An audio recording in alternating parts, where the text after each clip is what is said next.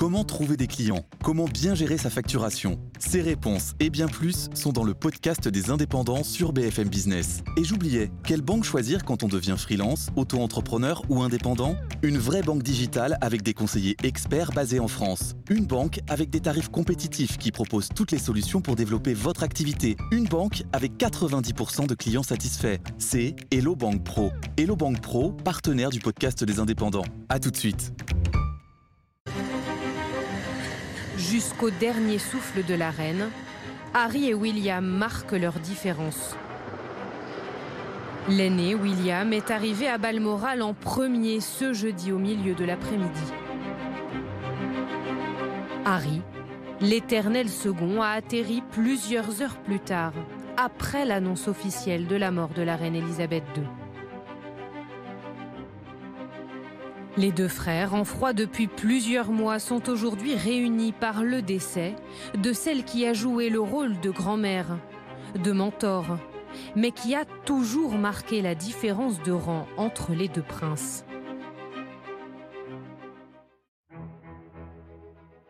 Dès l'adolescence, William noue un lien privilégié avec la reine, devenue une figure maternelle très importante pour les deux orphelins après la mort de Diana.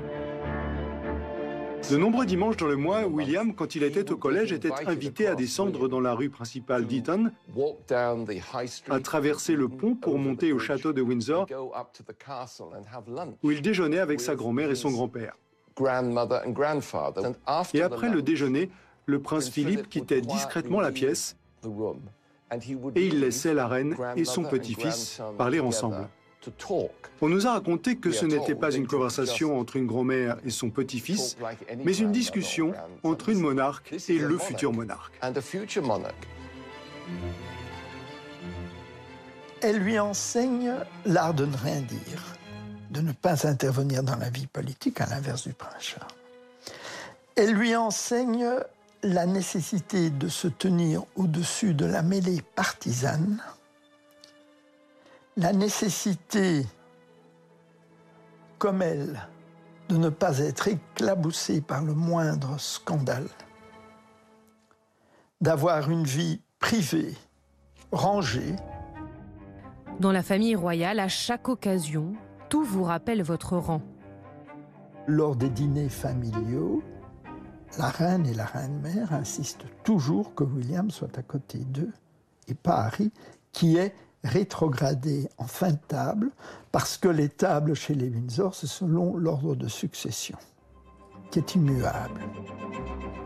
À l'hiver 2019, des photographes sont convoqués pour une séance de communication comme la famille royale en a le secret.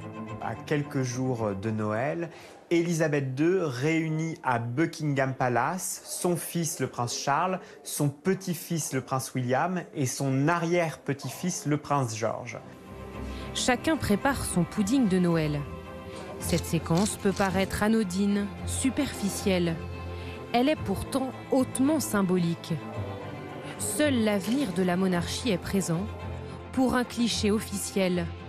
Quatre générations d'héritiers au trône. Il y a un absent sur ce grand portrait de famille, c'est le prince Harry. Le prince Harry qui a toujours euh, le second rôle, le prince Harry qui ne sera jamais roi.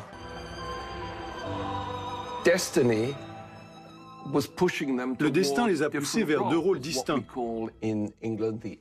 L'héritier du trône pour William et ce qu'on appelle en Angleterre um, la pièce de rechange pour Harry, le numéro 2. Le système qui régit la monarchie britannique est très cruel. Ce n'est pas une question de talent, c'est une question de hasard.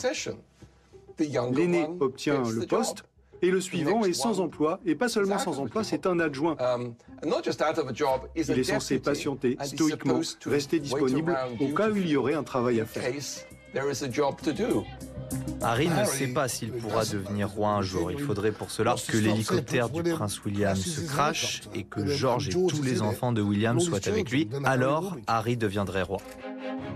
Harry est donc condamné à rester dans l'ombre de son grand frère. Mais la reine Elisabeth II n'oublie pas pour autant de tisser avec lui une relation de grand-mère complice.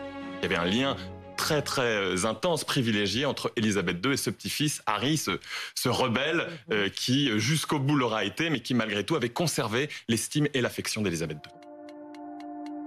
Pourtant, en 2020, quand il prend la décision d'abandonner ses fonctions royales avec sa femme Meghan Markle, leur relation se dégrade. On dit qu'Harry n'avait même pas prévenu sa grand-mère.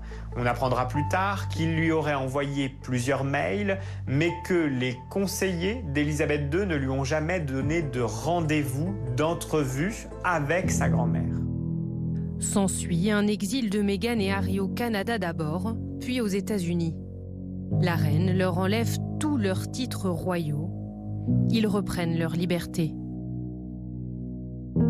Ces prochains jours, la relation entre les deux princes sera scrutée avec attention. Harry va-t-il rester en Angleterre en attendant les obsèques? Et quelle image les deux frères donneront-ils au monde entier pour les funérailles de leur grand-mère?